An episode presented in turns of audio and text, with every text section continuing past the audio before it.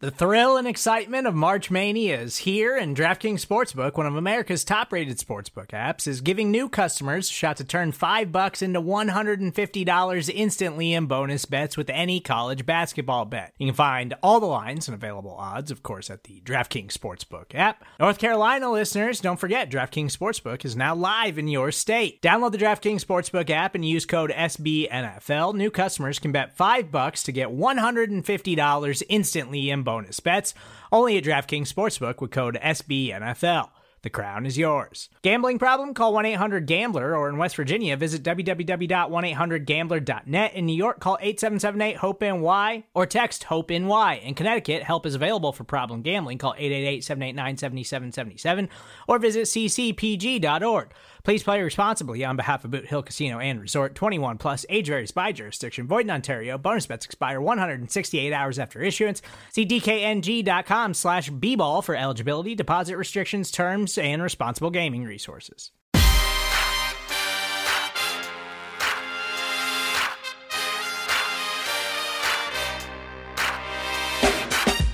Hello there. What it do? How are you? And welcome to episode 71 of Above the Nest with Rachel, brought to you by SB Nation and Bleeding Green Nation. It's a great day to talk football, that is Eagles football, of course, and I'm your host, Rachel Prevet, getting you hip very quick to what's happening. During the Bills Bengals game on Monday night, Bills safety Damar Hamlin suffered cardiac arrest and collapsed on the field after making a tackle.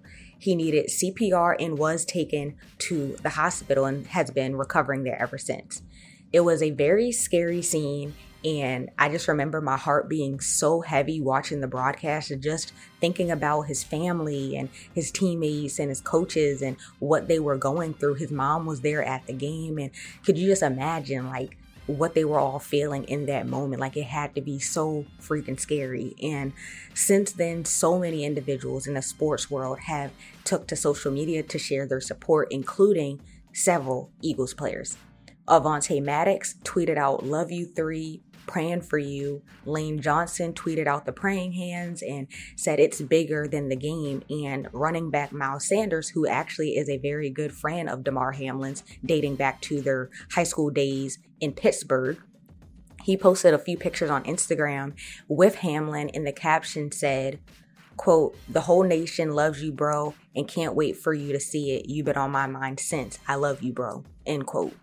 Wide receiver DeVonta Smith also shared his thoughts on what happened with Damar Hamlin when he talked with NBC Sports Philadelphia's John Clark.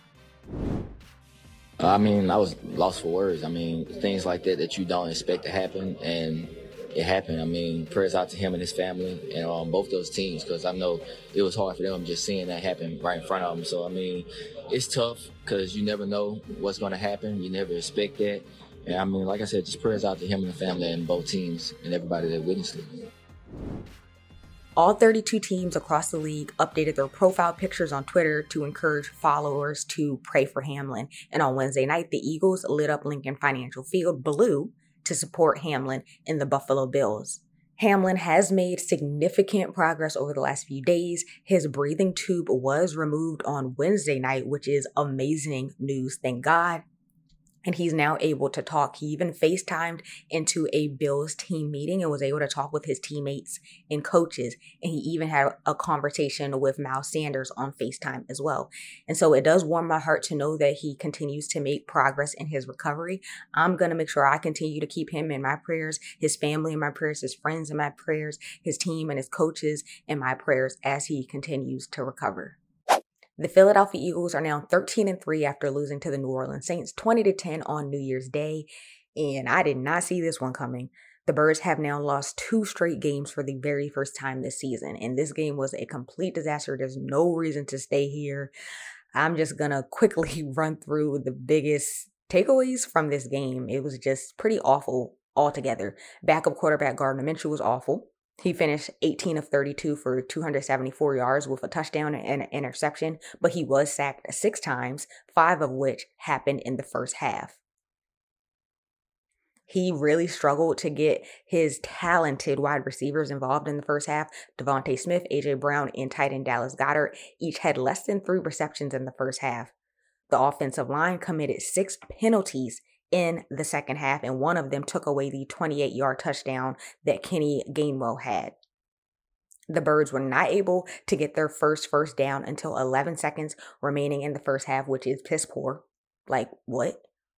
And injuries are gonna come and it absolutely sucks and in this situation it sucks because the eagles continue to pile up injuries at a horrible time. Defensive end josh sweat was carted off with a neck injury in the first quarter and was transported to the hospital. Earlier this week head coach nick sirianni did say that sweat is day to day and he's looking forward to getting back on the field so that's good news knowing that he is doing better but we do love a bright spot. I have to finish on a high note. Uh, defensive end Brandon Graham reached double digit sacks for the first time in his career. He picked up his 10th and his 11th sacks on Sunday. And so now the Eagles are the first team in NFL history with four players reaching 10 plus sacks. Those players are Haason Reddick, who has 16, Javon Hargrave has 11, Josh Sweat has 11, and also Brandon Graham, of course, has 11. The Eagles will close out their regular season at home against the 9 6 and 1 New York Giants. This game will take place on Sunday, February 8th at 4:25 p.m. Eastern. The Eagles need like need badly to win their final game of the regular season against the Giants in order to wrap up the top seed and win the division. So that means they're going to be playing their starters. It sucks. They're not going to get rest. Hopefully they'll just, you know, start off early, start off strong, you know, pull away with a strong lead and then they'll be able to arrest them maybe later. But it just sucks the fact that they have to, you know, play their starters at all.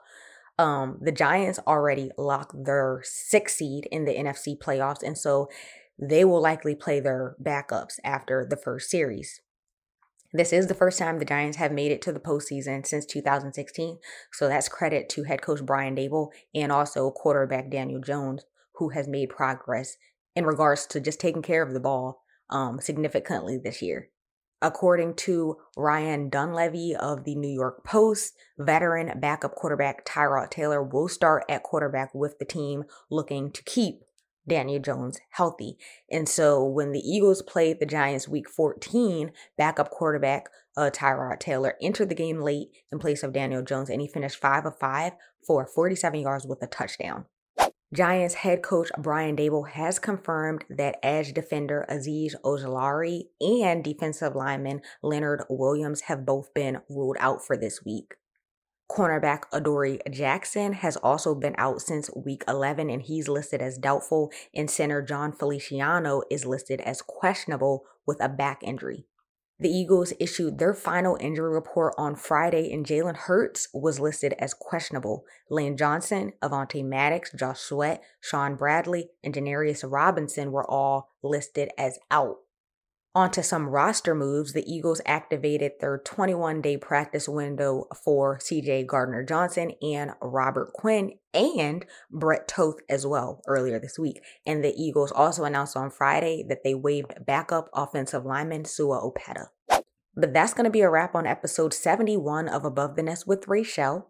Like always, don't forget to tap into all of the BGN content on the feed, leave us five stars and a written review while you're at it check out the latest BGN radio, the latest Babes on Broad, and there's also a recent Eye on the Enemy previewing uh the Eagles Giants game with Big Blue View as well.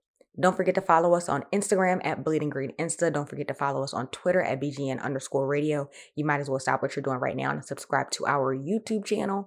And immediately following the Eagles game against the Giants, tune into the BGN Insta reaction show. Drop your three word reactions, your comments, your questions, all that good stuff, and interact with us because you guys know we love it when you interact with us. But as always, thank you for taking the time out of your schedule to listen to this episode. I am so very grateful for all of you. I hope that you have a wonderful weekend and we out.